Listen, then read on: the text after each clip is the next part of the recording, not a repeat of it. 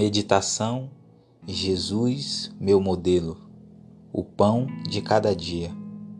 O pão nosso de cada dia dai-nos hoje, Mateus seis, onze. Como uma criança, vocês receberão dia a dia o suficiente para a necessidade diária. Cada dia vocês devem orar. O pão nosso de cada dia dai-nos hoje, Mateus seis, onze. Não desanimem se não tem o suficiente para amanhã. Vocês têm a garantia da sua promessa. Habitarás na terra e verdadeiramente serás alimentado. Salmo trinta e sete, verso três. Diz Davi: fui moço e agora sou velho, mas nunca vi desamparado o justo, nem a sua descendência a mendigar o pão. Salmo trinta e sete, vinte e cinco. Aquele que abrandava os cuidados e ansiedade de sua mãe viúva e a ajudava a prover a casa de Nazaré, compreende toda mãe em sua luta para prover alimento aos filhos.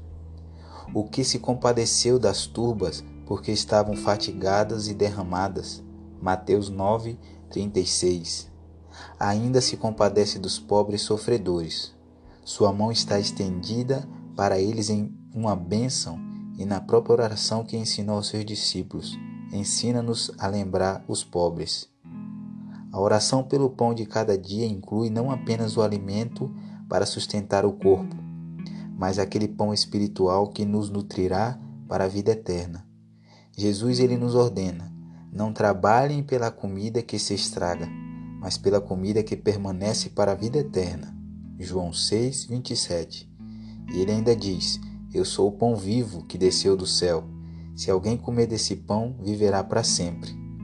Nosso Salvador é pão da vida, e é mediante a contemplação de seu amor, e recebendo esse amor no coração, que nos, nos nutrimos pão que desceu do céu.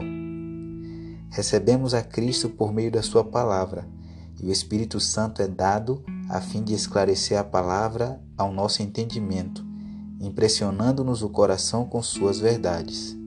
Devemos orar dia a dia para que, ao lermos sua palavra, Deus envia o seu Espírito a fim de nos revelar a verdade que nos fortalecerá para a necessidade do dia, ensinando-nos a pedir cada dia o que necessitamos, tanto as bênçãos temporais como as espirituais.